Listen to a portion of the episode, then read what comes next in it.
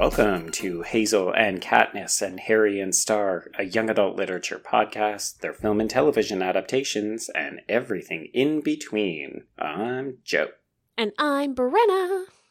And our show is created on the traditional lands of the Haudenosaunee, the Huron-Wendat, and the Anishinaabe on lands connected to the Toronto Purchase, Treaty 13 of 1805 and on the Tk'emlúps te territory within the unceded traditional lands of Secwepemcúlecw. And today's text, Love Victor, is filmed in Atlanta, Georgia, the traditional lands of the Muskogee Creek peoples. Hmm.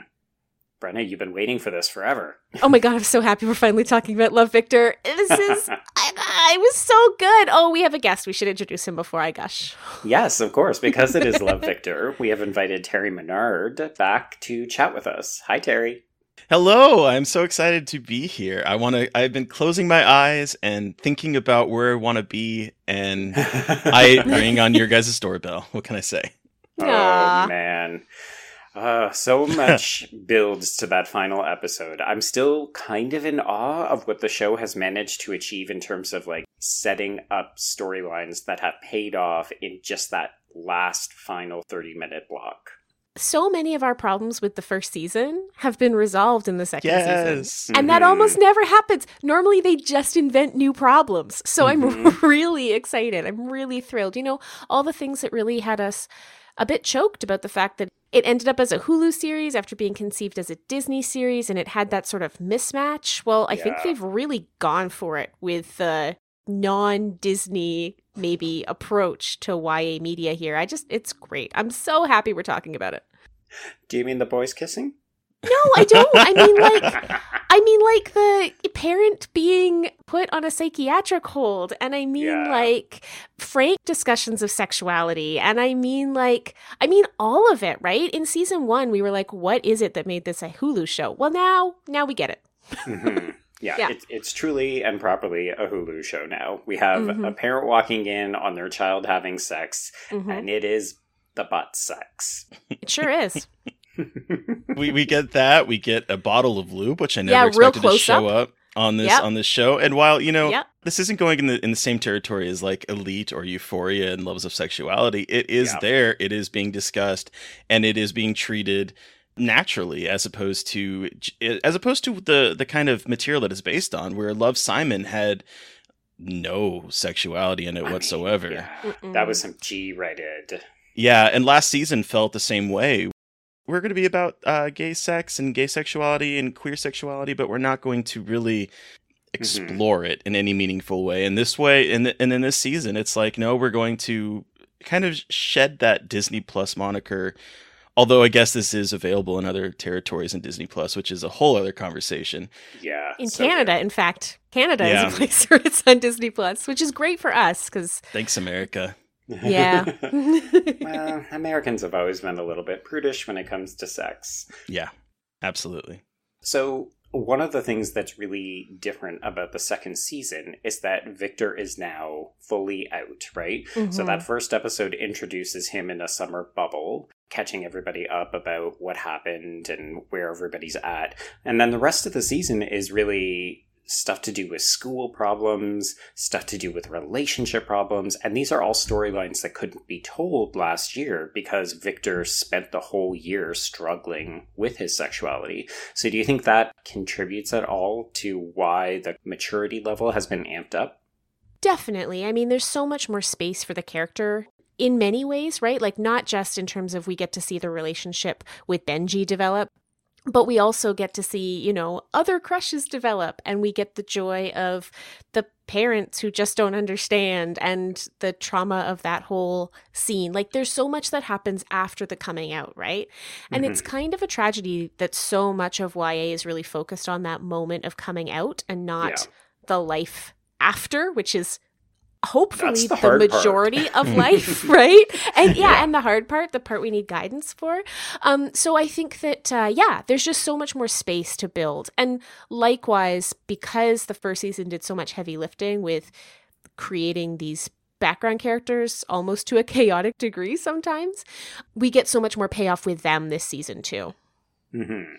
Yeah, we also um I, I do think the season has kind of sanded down some of the more rough edges of season one too in terms of character development, where Lake is more than just the kind of snooty mean kind of girl that's somehow yeah. with this group. And Pilar, Pilar's a whole human. It's so nice. I know, but we, we get these characters that that feel a little bit of an upgrade to what they were in mm. season one, and some of the edges are are kind of sanded down. But we also get that with even Lake's mom, who was kind of just a complete jerk in the first season, and now she still has that yeah. kind of sarcastic vibe to her, but she is instrumental in one of the season's major kind of subplots uh, with involving Felix, mm. and she you can see that she actually does care as opposed to just being that sort of arch character that she was in the first season. Yeah, it's almost like we don't have any of those one note characters anymore, right? Andrew's mm-hmm. more complicated. Armando has a little bit of an arc, probably maybe less than some of the other characters. But yeah, the the show is just a lot more interested in the complexity of everyone's relationships and how these characters exist as an ecosystem, really. Like, I feel like there's more interaction between the different parents and the different kids and stuff, too. Like, they're a real community now in a way that they really weren't in season one. Yeah, one of the things that um, I, I noticed a lot in this in this season in particular is the way that the parents' drama is more tied into the kids' drama, whereas it felt yes. not to be a yes, pun, yeah. it felt divorced uh, in the first season from from the kids. separated, separated. Really. There you go, separated from the kids' drama. It felt consciously uncoupled from the kids' plotlines. there we go. I love this because uh, here the drama between, particularly between Isabel and Armando, and Isabel and Victor is is based on her staunch religious upbringing, as opposed to mm. it being sort of like separated from the drama in the first season. And I appreciated that. It's tying everything together in a more interesting and thematically uh, good way. Mm-hmm. Yeah. In fact, why don't we start with that? Because to me, that was probably the most meaningful arc of the first half of the season. Like, mm. I do want to separate out a conversation about Mia and how the show both does do her service, but also completely messes up her storyline in a lot of ways. Mm. But I think Isabel has maybe the single best and most uplifting arc over the course of the season in terms of starting from a place where she can't say the word gay, she can't call Benji Victor's boyfriend, she will only say friend in that first episode. Mm-hmm. And then by the end of the season, she has gone to PFLAG and she is basically trying to get the boys back together at Mia's dad's wedding. Ah, that's a mouthful. I I loved her storyline. I really did because I felt like it was really honest. Like the struggle that she goes through is extremely honest and Isabel is forced to make this choice, right? The religion that she's been raised in and and trained in and has believed her whole life or coming to the defense of her son. And mm-hmm. it's excruciating that that choice isn't easier for her, but I think it's also really authentic. And when she does come through that journey, it's almost like she has her own coming of age storyline. Like it's almost like a YA plotline for moms because she bit, really yeah. does have to kind of reinvent herself after making such a major decision. Uh, and it's super compelling. And she's just really good as an actress. Like, oh, yeah. Really good. Like Ana Ortiz is just killing this season. Mm-hmm. So Terry and I, full confession, we are also writing about the show. So if people want to see possibly more lucid conversations about how dare, how dare, what is implied by that? Let's say uh, less bouncing around and maybe a little bit more specifically. To, I'm just digging myself in further. Sure are. So Terry and I are also writing about the show. And one of the conversations that we had specifically about Isabel is that it's the kind of character that we don't often see. Because a lot mm. of the times, especially in YA, when it deals with coming out stories, it's always the mom who's mm-hmm. fine and the mm-hmm. dad who's not, because it's a it's a masculine gendered thing. So to see a mother who struggles with this and then to also introduce religion into that and then to also introduce class into that like these are unexpected directions I didn't think Love Victor was willing to tackle, and it certainly wasn't willing to tackle in season one. Well, and race, right? Like that to me, there's a moment when Rahim and Victor are in the dark room together, and Rahim's sort of trying to pull out what's wrong with Victor. And Victor's trying to describe what's going on with his mom, but he's trying to be generous to his mom and also mm-hmm. understanding mm-hmm. of how hurt Benji is by everything that's going on. And he's like, but he just doesn't understand. And Rahim's like, oh, because he's white. Yeah. Yeah. And Victor's like, yes, yes, that's yes. exactly it. That there's this whole other dynamic for for brown kids, for kids who are wrapped up in cultural and religious significance, right? And Rahim's got this parallel story go- line going on because his parents are Muslim and he's very nervous about talking to them about his sexuality. I just thought that was exactly what we were asking for when we had this conversation about season mm. one. And when we got it, mm-hmm. I was fully shocked. I was bowled over because even with everything else that has happened this season, I didn't expect them to go there so explicitly. Yeah. Yeah. And even Benji's reaction when Victor says, like, you don't get it because you're white. And Benji, like the white ally none of us want to be, mm-hmm. he recoils and he, he gets defensive. Mm-hmm. He tries yeah. to shut it down. He makes himself the victim. And it's like, no, Benji, Victor's 100% right here. Like, Mm-hmm. We all saw a table for the dinner where your parents took you out to a bougie restaurant. You are in a different socioeconomic class and you are white and your parents are waspy. You do not understand Victor's circumstances here. Mm-hmm, mm-hmm, mm-hmm. Yeah, well, the other thing that uh, is interesting about the the racial dynamics here is that also we do we do see Rahim, as you mentioned, struggling with trying to tell his parents about that he is gay, just in the same way that Victor was struggling last season. But by the end of the season, he does tell his parents, and they're basically like, "You're telling us now thankfully because so we ex- we found out about this you know yes. a bit a while ago I loved it. I loved that. Just the idea of these two parents just sort of like patiently waiting mm-hmm. for their mm-hmm. son to work up the nerve to have the conversation. Oh god, mm-hmm. makes me tear up. I love it. Well, and it was established throughout the entire season. You know, they also are like Victor's mom, very religious, very um, yeah. conservative, and so he was afraid of that. And so then we we see that kind of subversion of that expectation that it's going to be a similar drama that that Victor has. And no, they mm-hmm. have known for a while and are just as accepting. And that was a, a just a, a great little moment, I thought. Well, it's a great touch because it makes sure that people watching don't mistakenly believe that the show's coming down like, oh, mm-hmm. oh, well, obviously, if your parents are religious, it's going to be an issue to come out to them. Like, mm-hmm. every story is going to be unique and everybody has to find their path, but like, religion doesn't have to be the barrier, race doesn't have to be the barrier. The show's overarching message is, of course, one of love and acceptance and finding community. It's why we get to kick Simon Spears to the curb by the end. Hallelujah. Oh my God. Please let him never come back again. I'm so do not haunt season three, Simon Spears. I mean, we loved you in the film, but honestly, You're fine. It really felt like, in certain ways, the show was saying, okay, we've not only figured ourselves out, but we are now comfortable divorcing ourselves from the source material mm-hmm. because we can tell these complicated stories, but also these stories are unique to these characters. They're not stand ins for every queer experience, they're not the stand in for every queer experience of a person of color. And that is really refreshing. Before we do get too far away, though, I did want to touch a little bit on Isabel. Uh, one thing in particular that really stood out to me as I was writing down my notes for for this recording was the way that her acceptance of, of Victor and her finally leaving the the kind of bigoted church aspect of it and finding another one is rooted in family and family has been very important to her mm-hmm. both seasons and even in this season when she was still struggling with Victor's eh, sexuality she was telling him you know early on in the season she was saying I, I, don't want you to get hurt at school because people can be mean. And then there's this yeah. other thing about adrian her youngest where she's like i don't want adrian to know. He's too he's just a little kid. He's not ready for that. And then the yeah. moment that he finds out about it and he's like oh it's just like spongebob. And then his biggest question is why if victor is gay why was he with mia?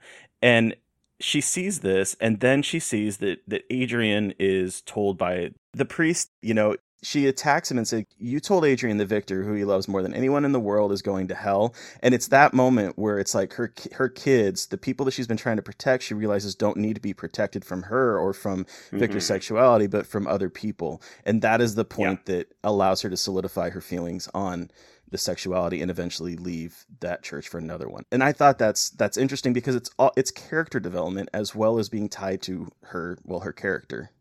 Mm-hmm. And I like that it isn't, oh, I can't be religious anymore. Yeah. I can't have faith anymore. It's, I need to find a faith that treats me like a community and will accept the members of my family. I'm not giving up on God. I'm giving up on you. Yeah. Is oh, line. it's such a Loved good line. and there's such a good scene that follows up, right? At the beginning of the next episode, Isabel is dying to tell Victor oh, what's happened, right? And mm-hmm. she's like, she's like, I fired the priest, and she, she so desperately wants Victor's approval in that moment. Yeah. It's this really lovely turnabout, right? Because Victor has spent the whole season seeking her approval, and in this moment, what she's seeking is his approval so desperately. And of course, at that moment, he's too wrapped up with his drama with Benji to even for it to even register. It's just this lovely moment of her sort of regressing almost into like this adolescent who needs the approval of Victor to like yeah. becoming mom again when she realizes that like it's actually not about that right now. Mm-hmm. I, I just the complexity in her character and the ways in which she navigates a really difficult storyline to remain so likable is not the right word because I wanted to strangle her hmm. about midway through the first half of the season, but yeah, I guess empathy. I had empathy for her all the way through, even when I was really, really angry. Yeah. Oh, I, I 100% agree with that. Sorry, I, I was so quick to jump in there because I was like, yes. Because I spent the first probably six or seven episodes hissing at pretty much everything that came out of her mouth. Because mm-hmm. you could tell what she was trying to do. She she wanted to be supportive. She just couldn't find the way and she just kept getting it so horribly wrong in such damaging ways and i've had conversations with trace about our coming out process and like he vividly remembers his mom saying something off the cuff and he carries it around to this day and unfortunately Oof. that's what happens to queer people particularly when it comes to our coming out if it doesn't go well with our parents like we carry around words like trauma. And mm-hmm. all i could think about was like how damaging some of these responses that she was giving victor are. And again that rang really really true. But you're right Brenna like we we don't lose empathy for her. And to a certain extent victor doesn't either. And i think that's what makes the struggle beating into the back half of the season so compelling is because it's not just him and Benji are having problems like we might see on a YA show. It's that Victor isn't ready to let go of his mom, even though mm. she is hurting him and it's hard and it's ruining his relationship. It's complicated and messy. Well, and Benji's very comfortable living in a really almost like a really divided identity, right? Like he doesn't need his parents to be part of his friendship circles and he and he has his own secrets, right? We find out about his his alcoholism as the season progresses, but like Benji's world is divided up, right? Yeah. His mom is in this corner and Victor is in this corner and they don't need to occupy the same space for him to be happy. But that's not how Victor's wired, mm-hmm. right? Like. Victor has to be able to sit down at a dinner table with Benji and his mom in order to feel any sense of fulfillment. And part of the drama of the season is that Benji really doesn't get it, right? Like Benji wants Victor to walk away from his mom, and that's just not going to happen. Mm-hmm. Yeah, Terry and I took to calling Benji Prince Charming in our written reviews because he is so much like a Disney prince in the way that his life is uncomplicated. And while I do appreciate that they do try to flesh him out and give him more like I think we're actually going to get to see a lot more of his struggle and what is going on beneath the perfect hair and the, you know, very poised look if the show gets a season three. But in the first half of the season, particularly, he really just seems like, oh, I just walk through life. The worst issue for Benji is that he has to be a cheer boyfriend when Victor is on mm. the hmm. basketball team. Mm. Mm. Yeah. Well, and can we talk about that alcoholism subplot storyline, not even a subplot reference because I don't I hope you're right. I hope it gets fleshed out in season 3 because for me it's the piece of the season that works the least well. Like uh, okay. we've seen Benji in all these different situations with alcohol and we've yeah. never encountered any kind of backstory or struggle emotional narrative anything mm-hmm. and then it kind of gets dropped on us and he's like oh well i just fake drink at those events and it kind of felt to me like we got to do something to make benji more complicated let's do this we'll kind of shoehorn it in and we'll hope nobody asks too many questions about it and we won't resolve anything with it and that'll be that because I, I just think I think that's exactly what's happened, right? Is that he's not a particularly complex character compared to literally hmm. everyone else in the cast at this point. Yeah. I fully agree with that. It does feel like, okay, we need to give this character a little bit more. One of my things that I'm interested in is speculating about where the show could go. And I think that a lot of what the finale is doing very successfully is wrapping up this season's storylines, but also really setting in motion new storylines, particularly for Benji, because I don't think it's his door that Victor is at, and Lake, who, I mean, I have lots of thoughts and questions about what they're thinking of doing with Lake. But I can't help but wonder if the AA stuff in season two, which is a callback to season one, because we'll remember when they go on that trip, uh, that's when we learn about Benji's car accident. And it seems he factors it in as something that did change his life. So it does feel like they are paying things off. They maybe didn't plan it quite successfully. Like I think mm. they're retroactively building this out. My concern is that in season three, what we're going to end up getting is Benji on his own and spiraling into addiction. Yeah, because mm, actually, one of the things I liked the best is that he has a support network. When Victor goes searching for him, searches super hard, finds him at his house. Um, and, and he's there with his sponsor. And it's like, oh, yeah, Benji actually like has ways of being in the world that are separate from his existence with Victor. And I think that's really important. I mm-hmm. hope it's not a super cliched storyline going forward. But yeah. I'm glad to hear that you think that he's not at Benji's door because I was waiting for us to get there.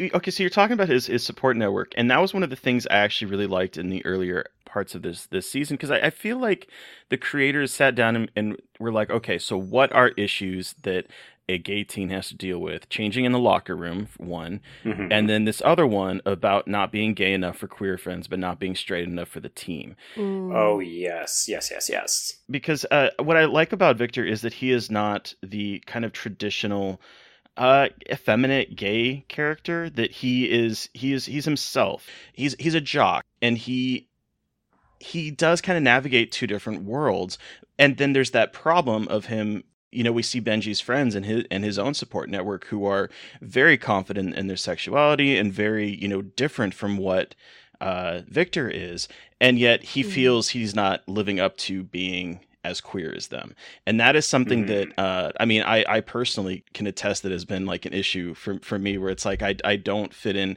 i remember going out to a brunch one time and some one of the people that we were with finding out that i was gay and, and seemed really shocked by it because i didn't fit that traditional narrative yeah and so there's that that constant conflict that i appreciate that this season is, attacked in that in that one episode in particular yeah and i especially love that it comes out of the mouth of Andrew where he's trying to be a good ally and saying, again, not unlike Isabel, things that he thinks are helpful to Victor, but really he's actually just making the situation hmm. worse. Mm. And it's so telling that we have these two different depictions like benji is the kind of punk rocker where you might say oh well you you barely seem gay except you've got perfect hair and then victor is a little bit, you know, more sensitive and more caring, the kind of traditional things that we associate with queerness via Hollywood media.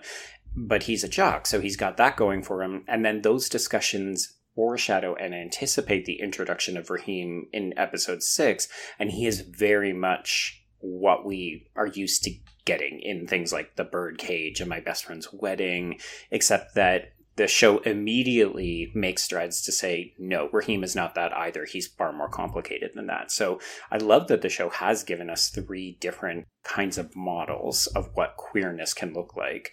Could do with a little bit more female representation on this spectrum, but, uh, you know, baby steps for season two. yeah, I, I also, okay, since we're talking about Rahim, I did like they introduced him, and he definitely is, as you said, Joe, the the more kind of Hollywood, or I'm using this in quotations, traditional expression of, of gayness, where he's more effeminate, yeah. he's fashion forward, he's quippy, he wears you know Saint Laurent. By leaning into these tropes, they actually end up subverting them in, in particular ways. And I'm thinking again of this, like, I, I feel like there's this list of themes that they wanted to address. And one of them is the masc for masc culture that permeates within the gay community in particular. Yeah. Where Rahim is, is chatting with some guy named Charlie through that app and we all it's Grindr we know it's Grindr we don't have rights to say it and he's he's chatting with this boy and and Victor's trying to be helpful and he's like, Yeah, have him come over here. And he shows up and immediately the Charlie is put off because because Rahim is more effeminate and not that masculine per- perspective that Charlie is is looking for. And so he's immediately turned off and he wants to leave. And so we get that character, but then we also see the flip side of things where there is a subset of gay culture that is very much I want I want my my boys to be white. I want them to be straight acting. Mm-hmm. And I don't want them to be fat, you know. So there is that aspect of it that is being addressed within a very small scene, but with this, with, with Rahim, that makes him feel a bit more complicated and more interesting than just that kind of token, quippy gay character. Mm-hmm. Yeah, it's interesting, right? Because I think this does bring us back to discussions of the original Love Simon, like both of these projects ended up casting straight actors in their lead roles. But when you look at Nick Robinson, he is very much the definition of okay, he is good looking, mm. he's fashionable but not too fashionable, he's sporty but not too sporty, he's white and corn fed and affluent. Like he is very much the digestible, acceptable, non threatening version of a queer teenager. Mm-hmm. Like Brenna, we talked about this last week when we talked about the miseducation of Cameron Post, right? Yeah. Like he's the fem- he's the male version of Chloe Grace Moretz.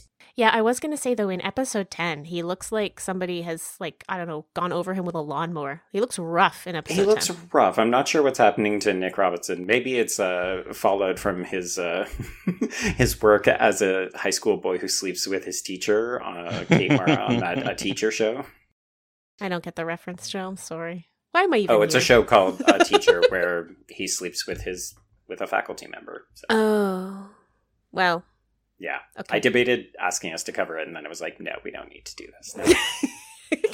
but yes, to to circle back to what you said, Terry, there's a lot of scenes like that one in this second season where they're doing surprisingly heavy lifting with only a little bit of screen time and I don't want to come down on the show, but so much of what Love Victor does well is actually very traditional YA teen fare. Like, mm-hmm. it's not breaking a ton of new ground, but the way that it is presenting and putting queer characters front and center immediately radicalizes and revitalizes the genre. So it can tell old stories through the perspective of people that we would just never see. Like, we weren't seeing a person of color, queer boy getting to tell a story like this. Like Love Victor is breaking new ground, and it's so weird to have to say that in 2021. Yeah.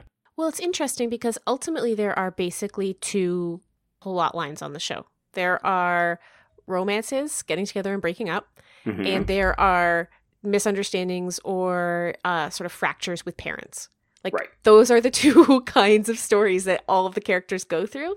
Um, mm-hmm. And yet, you're right. By virtue of the fact that the cast is more diverse, by virtue of the fact that the romances are not exclusively straight, by virtue of the fact that these family fractures are happening around issues of culture and religion and mental health, you know, when we talk about wanting diverse stories, it's not because having the same story with a different colored character is all that different. It's because when you allow those diverse experiences of the same basic plot arcs to be authentic, then you do get new ground, new storytelling, uh, perspectives you haven't seen before. And that's what is exciting and interesting about Love Victor, I think. Mm-hmm. And the fact that it's just so darn good hmm. it's so good these stories right like oh folks, i binged I like eight episodes oh my god and like i do not have the kind of life where binging happens typically but i was like oh I'm gonna need that next episode. Yeah. Thank so God we didn't have to watch this weekly. oh, I know. I know. I know. Joe, you said that you you cried um, in this season. So many times. So so many times. I got so choked up. I there, there were moments that I just I was like, this is this is what I need to see. This is what we need to see right now. And it was right? like a balm on the soul as well as being mm. just gosh, so emotional at times. I just I mm-hmm. I love these weird nerds. I just love them so much. there is one moment where Lake is like, "Wow, you are all such weird nerds." And it's like, "Yeah, Lake, get with the program. All your friends are weird nerds and we're here for it." yeah. okay, so Brenna, you opened the door when you talked about narratives with parents and specifically mm. dealing with mental mm. illness. So, shall we tackle Felix's storyline with his mother? Because again, we knew that this was coming because it's teased in season one, but here we've actually got an actress in Betsy Brandt who is fantastic. Mm-hmm. And this, I did not expect an institutionalized 72 hour lockdown element in this storyline. Oh my god. Okay, so there's a moment. Oh, so this is my plot line from the show. Like I will say, this is the one that resonated with me the most, um, which makes me such a stereotypical like white oh gosh, straight so lady, white lady mom. Mom, because it's like the straight romance and the mom storyline are the ones that get me. But like, there's something about the lost puppy dogness of Felix oh, and oh, yes. how difficult it is for him to trust and to seek help and the like the absolute emotional shattering of feeling like Lake has betrayed him mm-hmm. and there's that moment where oh see i get a tear up talking about it there's the moment where he shows up at oh. victor's oh. doorstep and pilar answers the door oh, and the social workers me. with him and he says i need a place to stay and then he just yeah. dissolves and he just like it's interesting because we talked last time about how Felix's character in season one feels totally extraneous most of the time. Yeah. And we didn't get a lot of development. And I was mm-hmm. like, I think I think there's something there because he had this whole hoarding storyline that like got not teased enough and was not dealt with properly in season one at all. But God, no. the payoff in this season for like sitting through 10 episodes with Felix where you're confused as to why he's in the room. The payoff this season is just so intense because for me, there are so many just gut wrenching emotional moments. And I also think that that scene is really critical for Victor's relationship with Isabel because mm-hmm. he's still really angry with her and he's still feeling really betrayed and he sees the way she is present yeah. for his friend. And it's another moment of kind of melting that when Benji goes after her again, like very closely after that scene. Yeah. You understand exactly why Victor still jumps to her defense even after all the hurt that she's causing him and that's what I mean about that interweaving and that community of the characters. Like you finally kind of understand this season why they're all there. Yeah. And Anthony Turpel's performance in that in that moment, oh by the God. way, ooh, that's one that I got choked up on. I like got teary eyed yeah. because it's just you could see all of the weight that's on his shoulders that he's been mm-hmm. carrying for a season and a couple episodes, like you can see that weight just sort of oh finally crush on him, and the way his face just sort of melts oh, when he's like so finally. It's like, oh my god, that moment just got me so hard. that actor doesn't even have a Wikipedia page. Uh, I want to see what he does next. I'm like dying to know what he does next because I suddenly see all this range and and mm-hmm. the capacity in him. Like he has a bunch of really great moments this season the way he and Lake negotiate sexuality in their relationship, I thought was really strong for him as well. Like that's a hard plot line for a straight boy to come off well in, but he does. Um, I just think in many ways he he surprised me this season. Oh, absolutely. I didn't think that Anthony Turpel had this kind of performance in him. I could very clearly see that he was great at playing comedic relief in season one. Mm-hmm. Same with Lake. And I think that season two really just allows both actors to show us what they're capable of because they've now got the material that gave them the range. Like, I'm fully in agreement with both of you. The scene where he comes to Victor's house is fantastic. I will say that the scene in the aquarium and the events mm. kind of like mm. circling around mm. that when Lake tries to set a perfect date because it's such a Lake thing to do that mm. she would think a perfect date could solve their issues when he blames her for what has happened to his mom after she gets sent away. An anglerfish, Joe. An anglerfish plush. I mean, right. A perfect date and a plush toy for a teenage boy. Got it. but I again, I, I feel like I just keep saying this, and clearly I underestimated what the show was capable of delivering, but I didn't expect the complexity. I was so in agreement with Lake, but I think she went about it the wrong way. Mm-hmm. But I was also really feeling sorry for her because she did what she had to do. And I love that we do get that scene later on where, uh, now I can't remember who it is who dresses him down. Is it Oh, it's his mom. It's his mom. Yeah. yeah. when his mom says that she'll always, you know. Well, I love that scene too because the mom is like, "I'm not going to step into your romantic situation. Whatever happens there is what happens, but I will always be grateful mm. to Lake." And it's like, mm-hmm. what a sensible way of approaching that conversation. Holy crap! Right. like, but I love that the show made us feel that both parties were in the wrong, and yet they were mm-hmm. also simultaneously right. Lake did what she had to do, she just maybe didn't do it in the best way possible. And then Felix shouldn't have reacted the same way because he knew he knew in mm-hmm. his heart that mm-hmm. this wasn't working out and no child should be a caregiver to their parents not when they're a teenager at least but at the same time, he is right to feel betrayed because of what happens, because Lake so clearly doesn't understand what would happen if she told. And I love that. Like, I, I don't know of another YA property that dealt with these kinds of issues in such an approachable and reasoned, but also murky and messy kind of way. I also think it's interesting the way they approach like the dynamic between Lake and Felix starts off in season 1 as being about the dorky guy and the impossibly hot girl and how did mm-hmm. they end up it's together. So gossip girl. Well, yeah, and it's that whole thing of like, you know, as he says, he's like, I, I would do anything for you. I would do anything for your happiness. I would do anything to be in the same room as you. And mm-hmm. then he realizes, right, that actually he needs things too, and he has feelings too, and yeah. like his experiences matter too. And I don't know, the way they navigate that, I thought was really lovely because so many YA texts really idealize yeah. that approach to to masculinity, right? It's their way of making boys sort of nice and harmless is to make them not have like needs or like wants or like happiness of their own. Oh, sure. And to and to say it out loud to Lake in that way, I thought was really powerful. Mm-hmm. And this might be a nerdy thing to say, but I also I, I, made a joke about the anglerfish plush, but it also is a very interesting visual thematic device because in the anglerfish life cycle, the male uh, basically attaches onto the female and becomes basically a sperm donor and then dies eventually once he Oh, once once she gets telling. pregnant. So it's this is their relationship where throughout the first season and up until this point, he is mm-hmm. that kind of male anglerfish that is like he says, as you said, I want to do everything for you. I want to basically be a parasite attached to your side and give you everything you need, and then my needs don't matter because I'm eventually going to fall off and die, just like the anglerfish.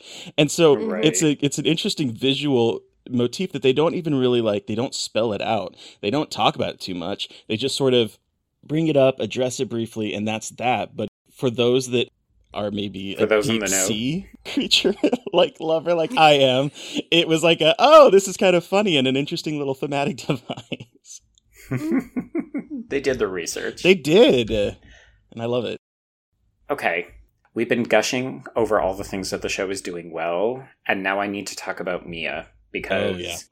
I was yeah. so excited for what the show appeared to be doing with Mia in the first couple of episodes. I loved the idea that she had run away from her problems. She couldn't deal with the fallout from Victor. She was also getting away from her dad's marriage. And it seemed like we were going to have this really interesting storyline about how Mia negotiates what her place is in the group and maybe her being alone or her going after this older boy at college.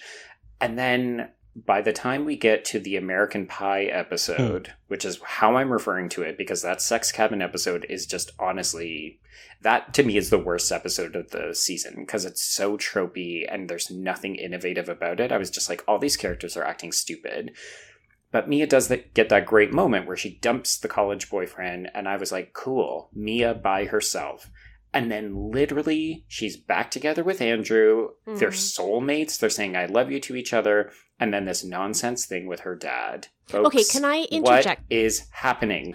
I know that this is a really Brenna thing to pick at, but that is not how college presidents are selected. oh, absolutely not. You don't no, no, retire no. and then call your friend and be like, I'm retiring being college president at Stanford. Did you want to be college president at Stanford for a bit? Mm-hmm. And then you say, like, yeah, that's not that's not how that happens. Maybe in the 70s if you're white. you don't accidentally become a college president. Like there's a series of like headhunting and then there's like interviews. Oh, okay, okay, just, okay. It was very frustrating because it so much pivots on this idea that some rando can call you up and be like, come be the president of Stanford.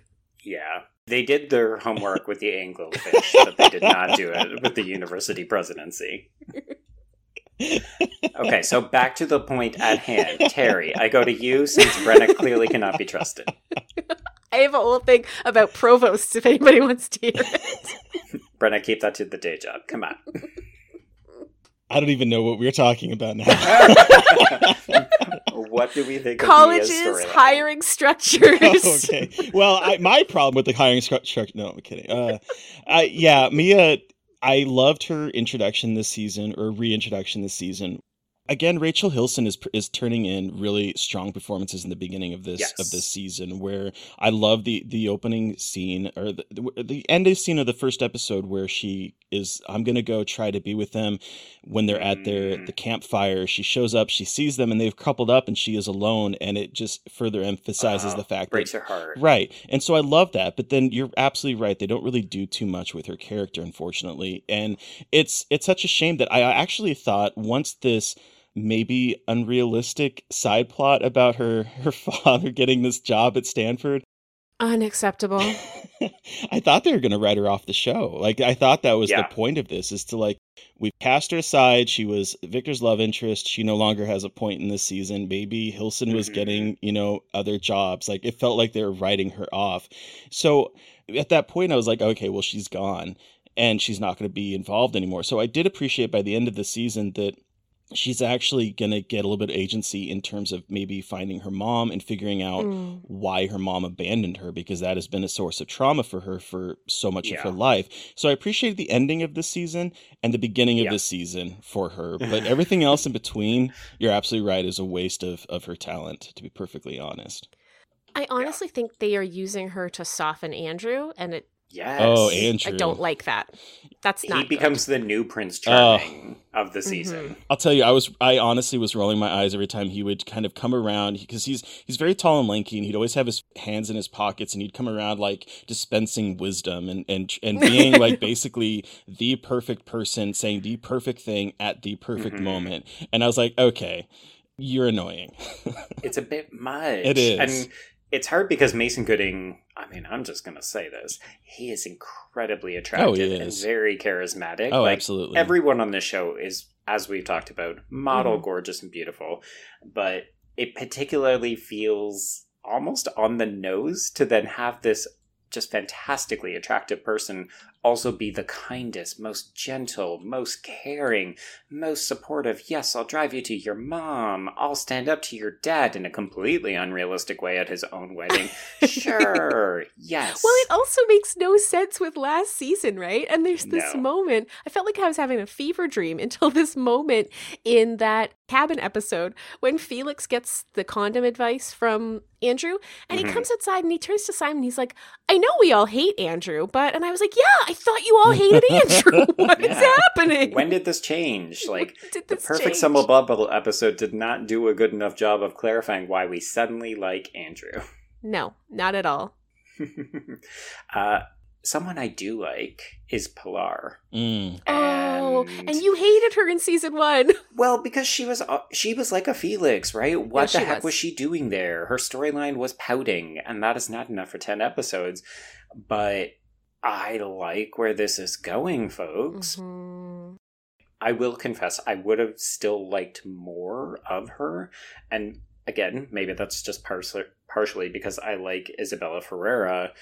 I think she's doing a really great job. And I worried that they were siloing her because it seemed like she only ever interacted with Victor and Felix this season.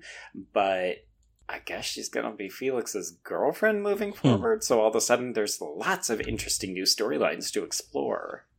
I'm so excited for that. I'm so excited. I squealed when he found the Swedish fish, and I squealed. It was so sweet, but so unexpected, right? Yeah.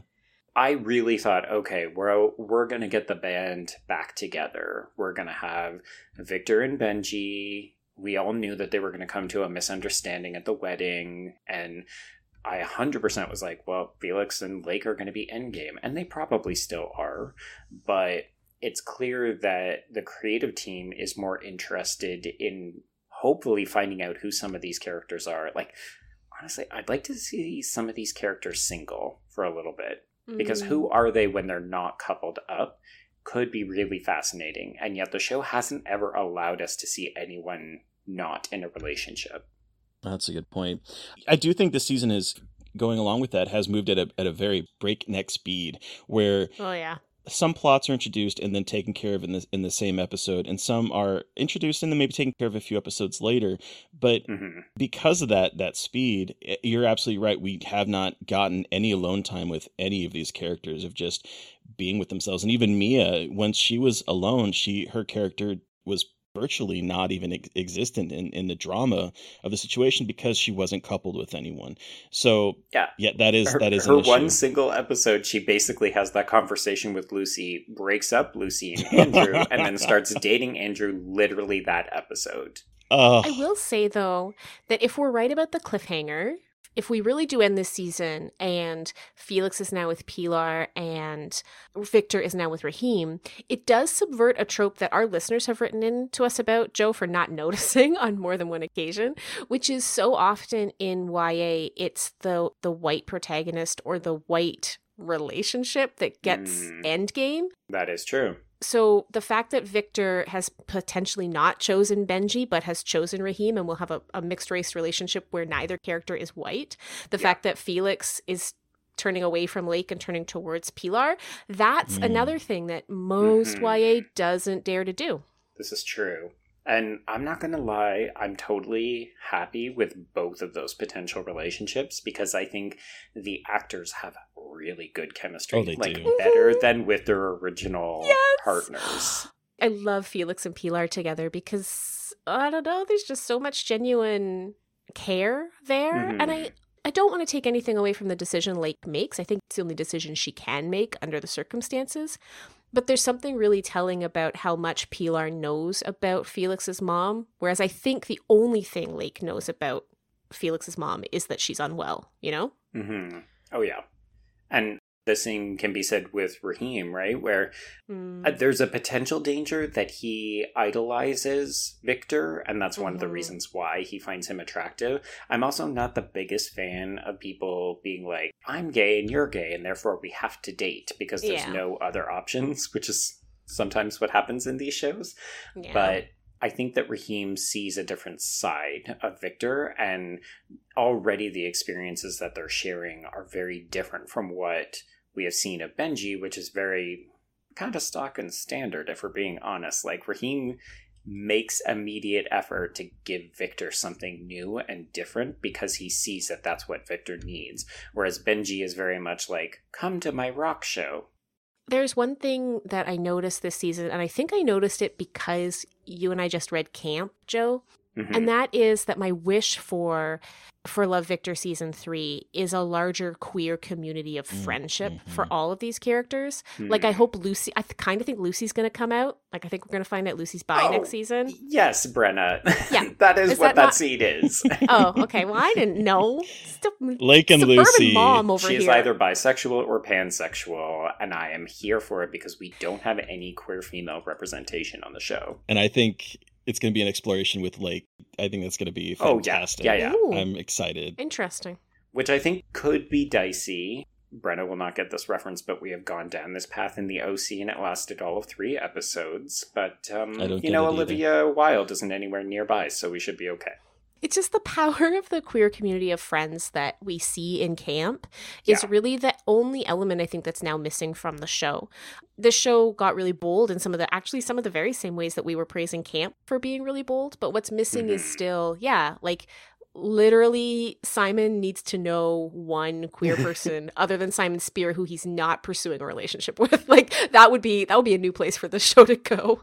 I love that you keep interchanging Victor and Simon. It's very funny to me. I can't tell them apart. no, but you're right. Because I, I think that the show worries that if it's not about romantic entanglements, then it's not interesting enough. And I would love for them to try to explore what does friendship look like? What mm-hmm. does single spaces look like? You know, we've spent 20 episodes with these characters. We love and know them, but also only under romantic circumstances. Like, I'm mm. thinking of a character who, what do we know of them apart from their romantic interest in another character? And it's like nothing. And that's a dangerous way to define anybody, even on a show that is explicitly interested in talking about sexuality. Hmm. I'm hopeful that we will get more of that because I, I do think over the last two seasons it has introduced queer friendships and, and the importance of them because I'm thinking in particular back in season one when Victor does go to New York. Yeah, the New York scene. Right. We see we see Simon with his boyfriend, but also with a smattering of other queer characters that mm-hmm. aren't the, the traditional just gay man character. And then yeah. we also get um, a kind of companion scene this season where Victor and Rahim go to the to the queer bar, to the gay oh, bar, oh, yeah. and Rahim sees what it would be like to be around a bunch of gay people because he doesn't mm-hmm. get that. I'm hoping because the, the show has done a good job of introducing these things only to pay them off later. And so I'm hopeful yeah. that we're seeing the start of that and that maybe season 3 will be a little bit more adventurous because we've we've tackled the coming out story. We've tackled the sort of uh, YA first teen love. romance, first love storyline. Now let's let's get a little bit further into the queer community. Let's let's introduce some trans characters. Let's introduce, you know, a little bit more variety than just the the gay man character that we've seen so far. Yeah. So I'm I'm hopeful mm-hmm. that we will start to see that because they have kind of peppered that throughout the season. Seasons. Yeah. I think that would be great. And it, it does seem like a logical direction for the show to go in. I think it'll really be interesting to see how immersed do they want to get mm. in the queer community versus how strictly do they want to stay within the YA pools because yeah. one is far shallower than the other, unfortunately. Mm-hmm. I mean, at the end of the day, this is a, a, sitcom. I mean, it's a thirty-minute, you know, comedy. This isn't a drama. So I, I do think that they are operating in that in that sort of we need to introduce mm-hmm. a story, get it solved within that episode, so that we can move on to the next story. That seems to be to a certain degree what what Love Victor has been staying in. So I don't think we're going to see it stretch much further than that, but I would like to see them add additional side characters. Mm-hmm. mm-hmm. Yeah. And hopefully handled with the same kind of care that we've seen this season, where it's not just like, oh, here's our new friend. Mm-hmm. They're trans and non binary. And it's like, cool. Why are you here? Do you have a storyline? Are you going to get to do anything? even with Rahim, I experienced some initial trepidation when the character was first introduced because I thought, this character is literally getting an episode named after them and then they hmm. disappear in the back half of it. And i just thought oh are we only just introducing this character to elevate victor to his own platform so that we can get rid of simon? And i was happy with the way that they established rahim. I mean i want that character back as a series regular and not just a guest star next season. I was thinking what about a spin-off show sincerely rahim with him and pilar working at that wherever they're working, that restaurant they're working at. Maybe like a web series. There you go. Would absolutely watch. Yeah. Oh, those two also have great chemistry. They do. The they do. They're adorable together. Okay. Well, do we want to play a quick round of YA Bingo for Love Victor yes. season two? Yes, we do. Bingo! Not a good bingo. Okay. Oh, can so I go first? Terry, no, Terry is the guest, so he will go first. Boo! so remember, Terry, you don't have to try to get as many as you can think of, but give us a That's couple. That's my job. Okay, I'm gonna say first of all, I'm going to say that Benji is a manic pixie dream person. Ooh, nice. it was once we were introduced to Rahim that I was thinking about how kind of vapid he is and that he's basically just there to be that sort of he's a rocker and he's the mm-hmm. safe kind of queer and he's very handsome traditionally handsome and has the perfect hair. Like i was just i that kind of jumped out at me. I also right. think stunt casting i mean we we do get simon's father showing up. I forget who plays him. Oh josh jo- yes. He shows up in an episode and i was like oh there we go. So we got a little bit of stunt casting there Oh my god, I did not make that connection. Did not realize that was Simon's did dad. you not Sorry. realize? Absolutely did not. You were just like, oh, who's that random dude at PFLAG who only shows up for one episode? I was today years old and I was like See, whereas for me, I was like, oh my gosh, they've got Julie Benz and Betsy Brandt in this season. I, I have a different level of stunt casting, I think. I mean, we got good friendships. Obviously, I do think there's a lot of really good friendships on this uh, this show. Mm-hmm. Brenna, do you want to jump in? Yes. Road trip for the very end of yeah. episode 10. Oh, yes. Okay. Perfect date for the aquarium scene. Even if it fails, it was an attempted perfect date.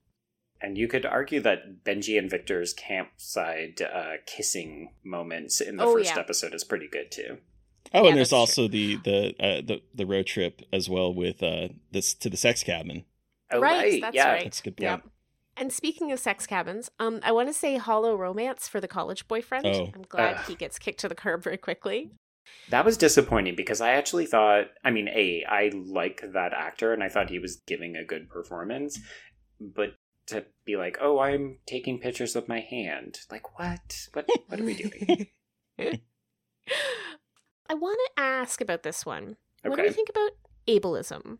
Mm. Not from the show itself, but Lake's reaction to not understanding yeah, the consequences of her actions.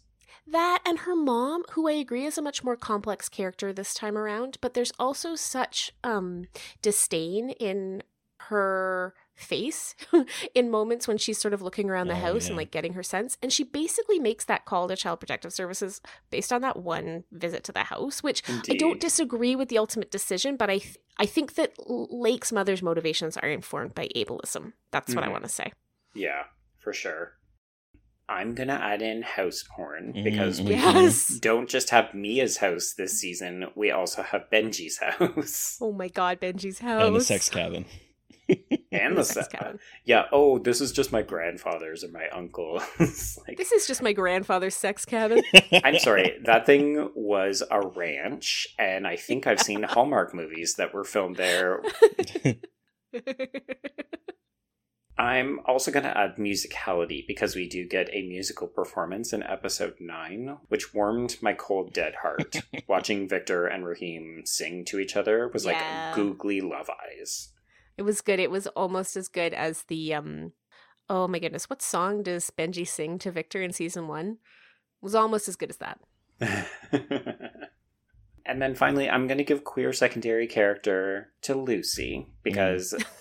a way to nice. come out in the final moments of the season there, girl. Oh, I forgot that even happened.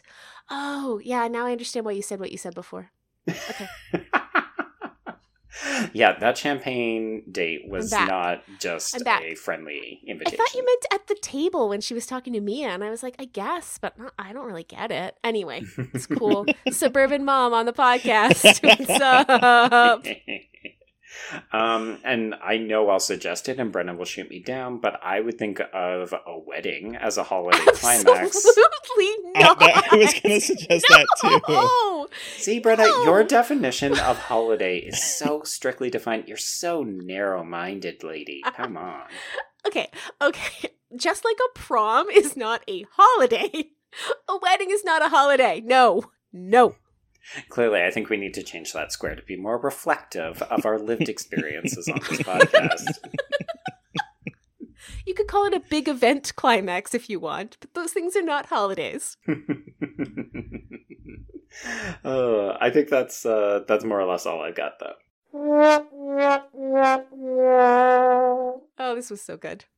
Terry, thanks for being here. Thanks for having me. I, it's always a great time yeah. So Terry, if people want to speculate about what season three of Love Victor could look like, how would they get a hold of you?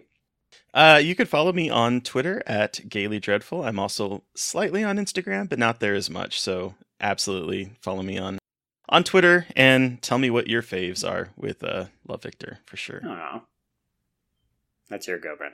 Okay, I wasn't sure. You started. I was very confused. Off my rhythm. Okay.